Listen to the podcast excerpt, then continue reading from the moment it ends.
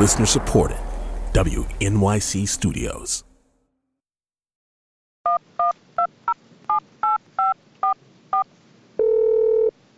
Hello. Hello. Hello. Hi. Is this uh, would this perhaps be Jane, Judi. Dame Judi Dench that I'm talking to? Nice to meet you. Oh, over the phone anyway. And, and you. Well, thank you so much for taking the time. I'm very excited to to get to talk to you. My name is Rhiannon, and uh, I host a podcast on opera called Aria Code. Right. For every episode, we focus on one aria, and we're focusing on Lady Macbeth's sleepwalking scene. It's Right. and you know you, you you know a little bit about Lady Macbeth, and I know a bit about. I know a bit. I know a bit about her. I played it twice. I've seen a clip of you doing the sleepwalking scene, and I would guess it's the Royal Shakespeare Company version. Shakespeare Company. It's an absolutely stunning scene, and your intensity in that scene is just so deep. So it's just like, how do you start with Lady Macbeth? Where do you go with her? It's usually kind of uh, agreed that she's a monster of some kind. And I don't think that was so. And I planned that I would make her somebody who's so absolutely mad about her husband Yeah. that that if he was promised something and wanted it, then she would do everything in her power to make it happen. I think her ambition is entirely for him. Hmm. There are some people who live through somebody they love. I mean, that's the only way I could find to play her. Right. So there are many reasons to play her as a villain, but my overall vision was not to excuse her in any way or her behavior, Yeah. but just, I mean, you, you know, great love can drive you insane. From WQXR and the Metropolitan Opera, this is Aria Code. I'm Rhiannon Giddens. Now that we're starting up a new season, I've been thinking about what makes great arias so powerful. And I think a big part of it is that they tap into our strongest emotions. One of the emotions that comes up over and over again in opera and in life is desire. That feeling deep in your gut of just really wanting something. For the next 10 episodes, every aria we explore will show us one facet of desire. And I'm not just talking about sex, you know? I'm talking about the things we want the most, like hope for a better future, you know, like wanting to get the spark back in your marriage, wanting your children to be safe and free. You know, basically the things that get you out of bed every morning. And then there's ambition. And ambition is a very complicated kind of desire. You know, on the, on the one hand, it's a good thing, right? I mean, you got to have some sort of drive to get you through life. But when you get obsessed with it, when you get obsessed with power, with status, with money, whatever it is, it can turn dark really, really fast. And that's what happens in Macbeth. So here's a quick rundown. And look, even if you slept through high school English, if you've seen Game of Thrones or House of Cards, you'll catch on real quick. Now, it all starts with a prophecy. Three witches tell Macbeth that he's going to be king someday.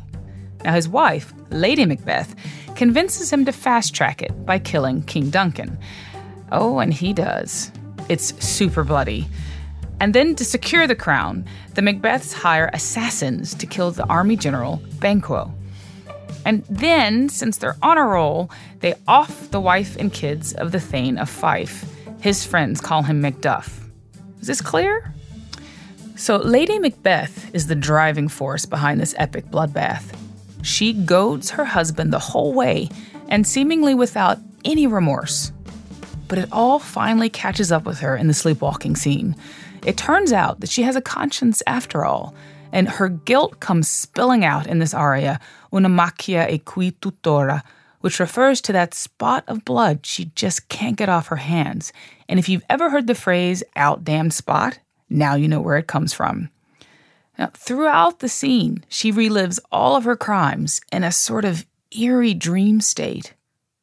And then she walks off stage, never to be seen again. The next thing we hear is that she's dead. Now, there's a lot going on here, so I've invited three really smart folks to help unpack it. First, a certain soprano you may have heard of. Anna Netrebko, singing role of Lady Macbeth. Somehow I understanding her and uh, I don't even need to act. I'm just being by myself, myself and uh, I don't know, easy. Next up, Hello. Anne Midgette, Hi. the classical music critic at the Washington Post. She used to study singing, but now she only performs in small, intimate venues. I moved my singing largely to the shower, and not long ago at all, I was caught red handed delivering the sleepwalking scene at some volume by my husband, who had come home to pick something up and uh, discovered Lady Macbeth in the room. And Tana Wojczuk has had her own sleepwalking scenes. I could not go on sleepovers as a kid because I would really freak out my friends. I'd sit up in bed with my eyes open, screaming, and definitely would get up and walk around sometimes. In her waking life, she's a writer and writing teacher at NYU, and she has a special place in her heart for Shakespeare. And here they all are, decoding the sleepwalking scene from Verdi's Macbeth.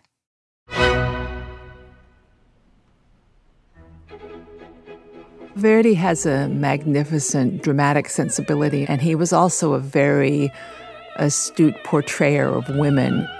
Shakespeare was a touchstone for him, and Lady Macbeth is a particularly interesting figure. Well, it's cool to feel to feel that you can play Shakespeare, and especially this one of his strongest characters. I mean, as an actress, for me, it's very interesting to interpretate this complicated soul.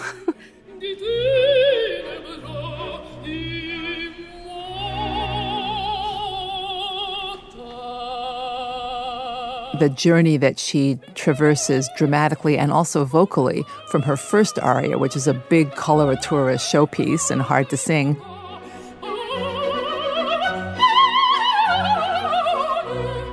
to the sleepwalking scene, which is this kind of foggy, dramatic uh, monologue, dream world, is a remarkable depiction of a human sort of breakdown. You can hear something big has happened to this character.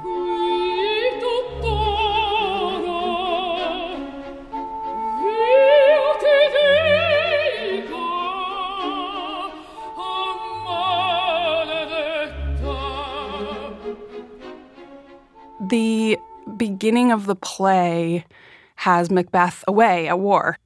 And when we see Lady Macbeth, she's alone in the castle. And my sense of her is that she's been taking care of everything. And when her husband comes home, you know, as many women who have gone into the workplace during a war, and then the men come home and they have to go back into the home, she's sort of shoved back into this domestic space that she's too big for, um, like Alice in Wonderland.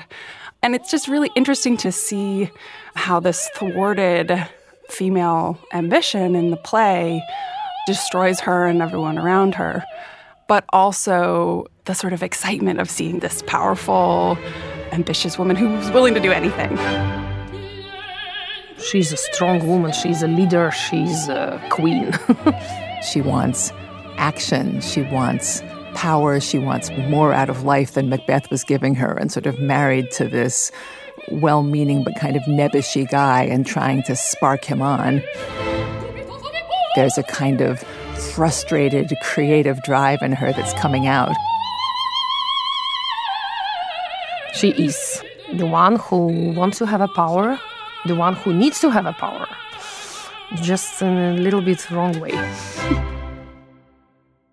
Our modern version of Lady Macbeth has a, a sort of secret history. It starts in sort of the mid 19th century, around 1834. And previously, the role had been played very feminine, very seductive, someone who really got Macbeth to do what she wanted through sex. Yeah, she's very sexual. Yeah, why not? I mean, everything is driving you, on sex too.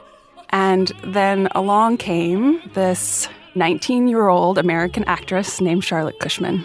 And her first role that she was given was Lady Macbeth, which was really a big deal.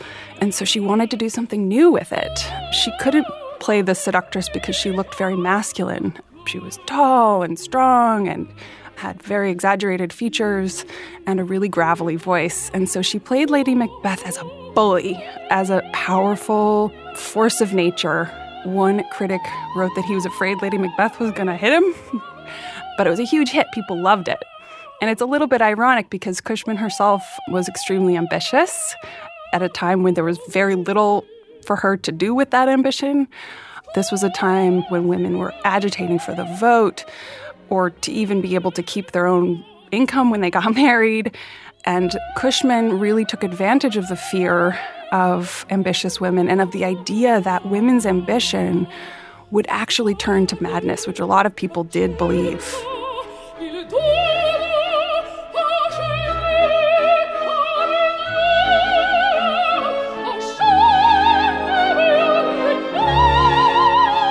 Shakespeare's play has a very sort of basic construct of ambitious people meeting with downfall.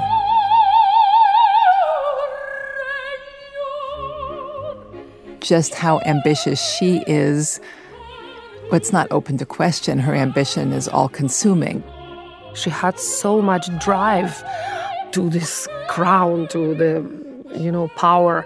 Certainly, she is the power behind the throne, and certainly, she is constantly driving her husband to do what he does. She's quick, she's strategic. She instantly starts to figure out how to put this plan into action. She thinks what everything is easy. Everything. At that point. so we're in Macbeth's castle, which is in sort of wee hours of the morning silence, waiting for the doom that's advancing on it. Lady Macbeth walks onto the dark stage in her nightdress. She's walking with a lamp because she's afraid to sleep in the dark. and we have the doctor and nurse who are watching her and she's always trying to clean her arms. The doctor says, Why is she rubbing her hands? And the serving woman says, She believes she's washing them.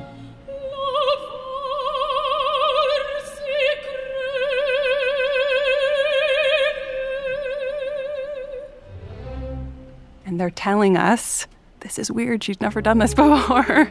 and now she's sleepwalking. What's going on? And then we hear Lady Macbeth in monologue for most of the scene.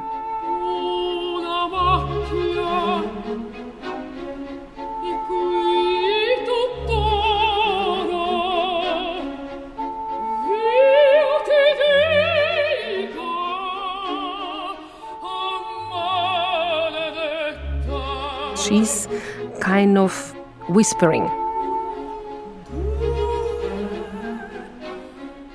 whispering and trying to to clean her arm, trying to get rid of it and very aggressively. And this situation of not sleeping, in not finding the peace even in the sleep, it's like endless nightmare. It's make her exhausted physically and mentally sleepwalking was very in vogue in the 19th century, and this idea that you reveal in your sleep the truth that you're trying to hide when you're awake is almost archetypal, a, a, trope that reappears in plays and fiction. This idea that you can't hide your crimes because something will give you away, you yourself will give you away. We know now, if you look at neuroscience, that sleepwalking is the breakdown of the normal fail safes in the brain that keep our body from doing things while we are asleep and dreaming. And it's a good illustration of what's happening to Lady Macbeth is that her fail safes have all broken down and she is no longer in control. Her subconscious and her soul are troubled. So it becomes a much more sort of cry from the heart and we feel for her. Much of the aria is done in a kind of suffocated voice. It's always a little bit quiet. And the orchestra underneath is doing this very neurotic, sort of driven, and then it kind of groans. And that's where the out damned spot, out I say, begins. in Italian una macchia qui tuttora.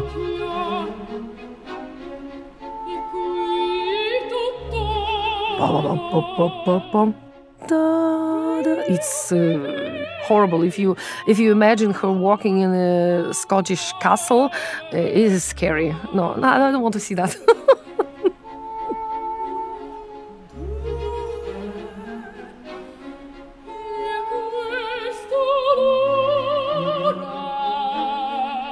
Verdi specified that she should not have too beautiful a voice. He wanted kind of an ugly sound, which is also unique in opera. It's all about trying to make a beautiful voice. The idea that the composer himself was taking a deliberate step away from so called bel canto, beautiful singing, to something that would achieve a dramatic end is a point that many people focus on about this role. I heard many times they say, okay, the voice has to be uh, not beautiful and it has to be some weird sounds. Yes, it does. It has to be. The performer has to have a plenty of variations of the color, from the haunting voice to the almost screaming.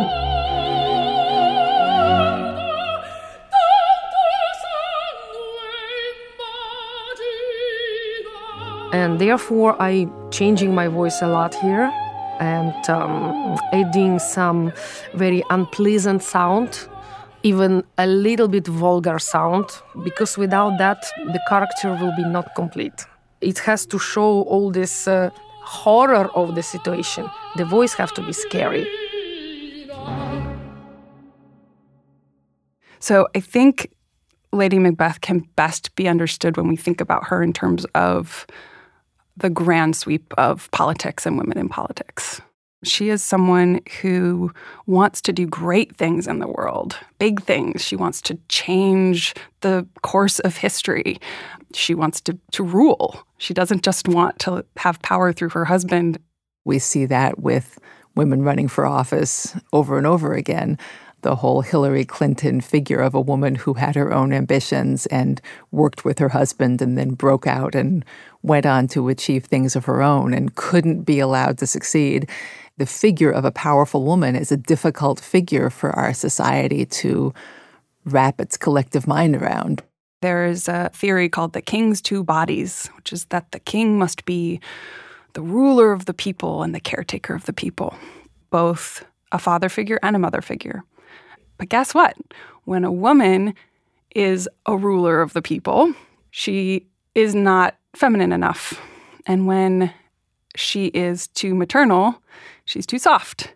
And it, if you level this at a woman, there's very little she can do about it. So, in fact, she can't partake of the king's two bodies at all. She can only be a Lady Macbeth.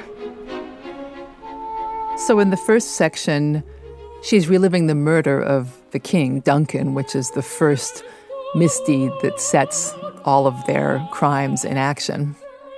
And she is insulting Macbeth. You, who are you? You afraid? Get out, go. I told you, go. This is, has to be very nasty.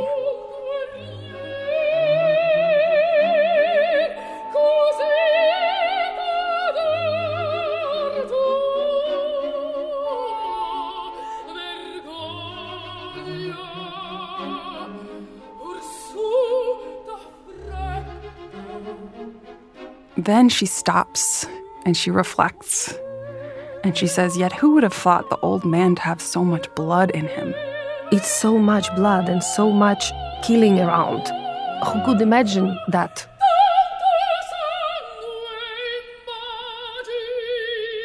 Who could have imagined so much blood?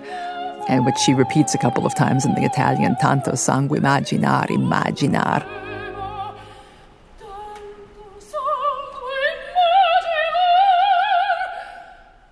That blood is sort of the underpinning of the entire aria. It keeps coming back. I can't get my hands clean.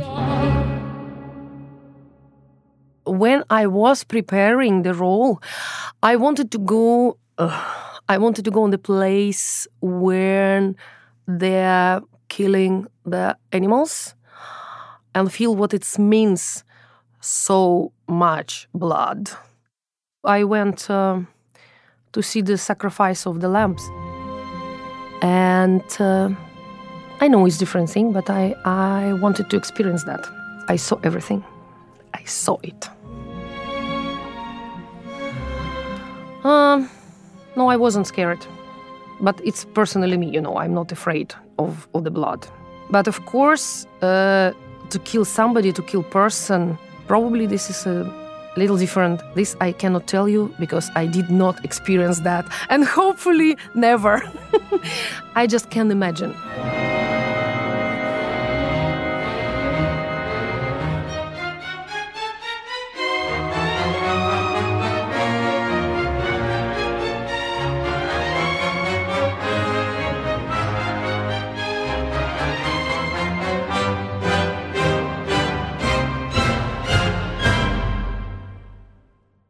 At the end of each sort of dream episode, Lady Macbeth comes to kind of a pause, and that pause is generally punctuated by the doctor and serving woman coming in saying, What did she say? or Oh, terror.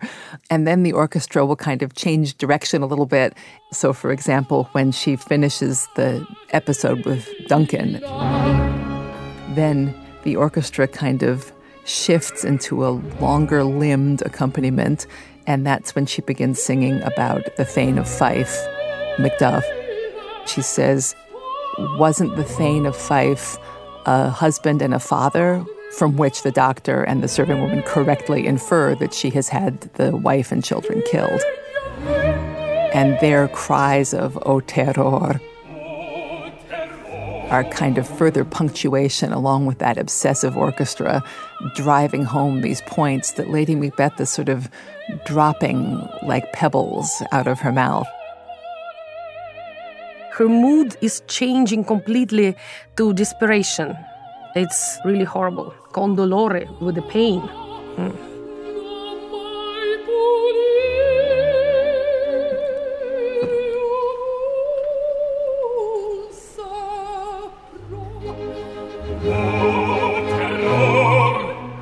She goes on from there to say all the oils of Araby will never wash clean this little hand.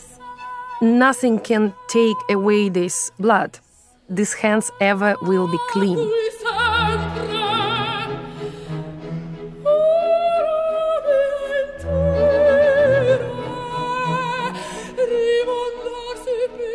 Washing out the blood is her main focus at that moment. Going up into this very wistful sort of crescendo.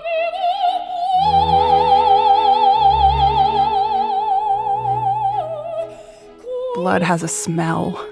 And I think in the moment where she says all Arabia is not able to cleanse the little hand with its balsams, cleanse doesn't necessarily mean clean off only. It also means like purify.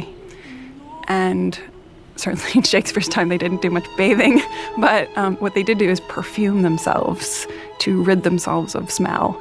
And in Arabia is where all the perfumes came from.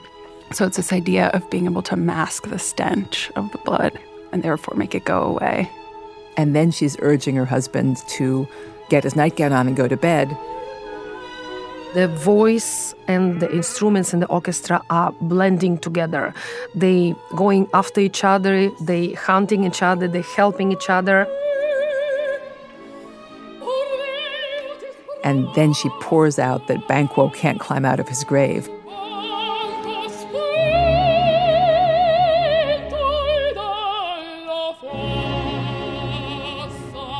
Banco spento dalla fossa. It's very heavy. It's very dramatic and it has to have a full power. There is no time to rest. And she does say over and over Banquo is dead. Those who died arise not again.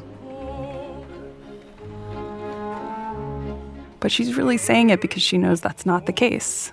She knows that she's always going to be haunted by these ghosts. I really love the phrase, what's done cannot be undone. Sfar non puoi la cosa fatta.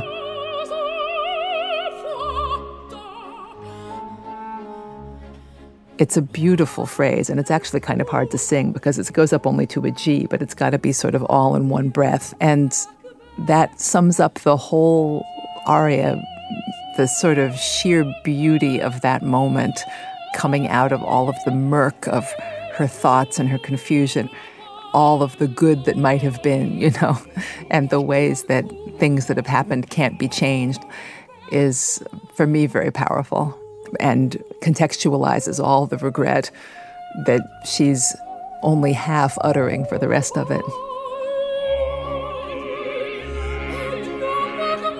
This uh, sleepwalking scene shows us how far this torture could come to the human mind and human soul. So she completely destroyed. She's done. She's finished by grief, by uh, this horror, um, by by guilt that she has. And so she broke. She she broke. Normal usage in the 19th century would have been to end a mad scene with a cabaletta, which is a flurry of interpolated vocal ornament, lots of rapid notes, often going very high and low, uh, up and down the scale.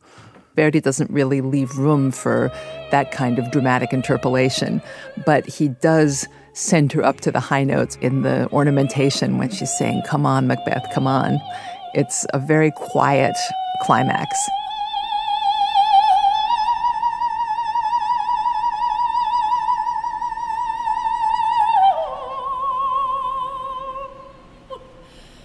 Everything kind of fades away.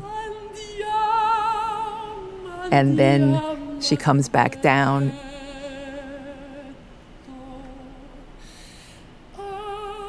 and gives her final gesture again up to the high D flat with a little thread of voice as she says, Come, andiamo. And that's her final word of the aria as she walks out is come, andiamo.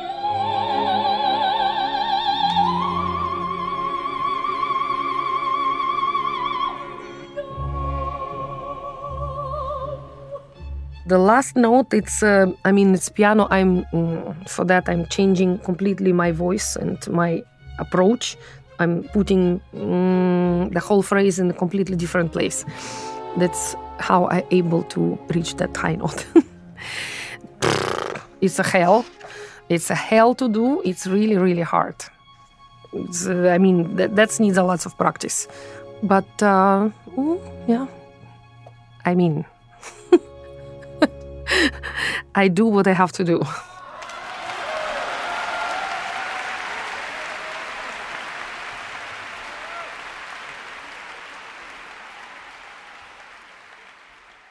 That was soprano Anna Netrebko, music critic Anne Midgette, and writer Tana Wojczuk decoding the sleepwalking scene from Verdi's Macbeth.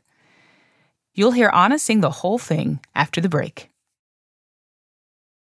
Aria Code is supported by the Metropolitan Opera. Though the Opera House is currently closed due to the coronavirus pandemic, the Met continues to bring grand opera to audiences through a series of free online performance streams.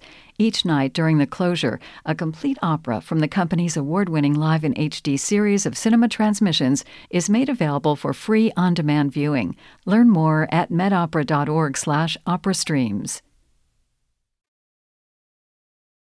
And now, Anna Netrebko sings Una macchia e qui tuttora on stage at the Metropolitan Opera.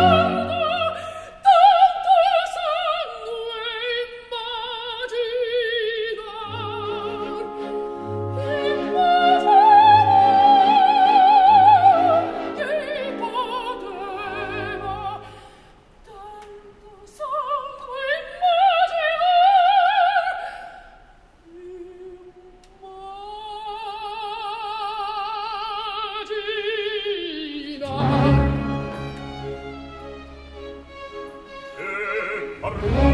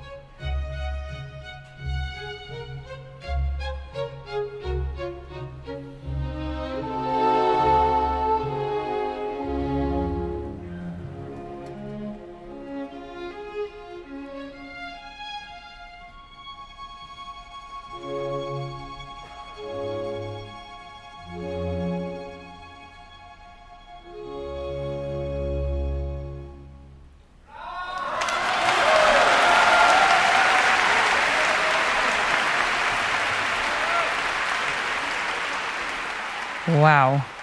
Anna Netrebko sleepwalking right out of the story of Macbeth. Well, that's it for this episode of Aria Code. If you like it, it's really helpful if you can tell some of your friends or leave a review at Apple Podcasts. Aria Code is a co production of WQXR and the Metropolitan Opera. The show is produced and scored by Merrin Lazyan. Emily Lang is our associate producer, Brendan Francis Newnam of Public Address Media is our editor, and Matt Abramovitz is our executive producer. Sound design and mixing by Matt Boynton, and original music by Hannis Brown. And special thanks to Dame Judi Dench for her insights into Lady Macbeth. I want you guys to know I managed not to fangirl not one time during that whole conversation, even though I really, really, really wanted to. Well, I'm Rhiannon Giddens. See you next time. I have to know are you an opera fan at all? I am an opera fan. I have been an opera fan for a long time. But you know, I've never seen Macbeth. Oh, have you not? I've never seen the opera. Isn't that shameful? Well, I don't think it's shameful. It just means it's oh, something. I do. oh, okay.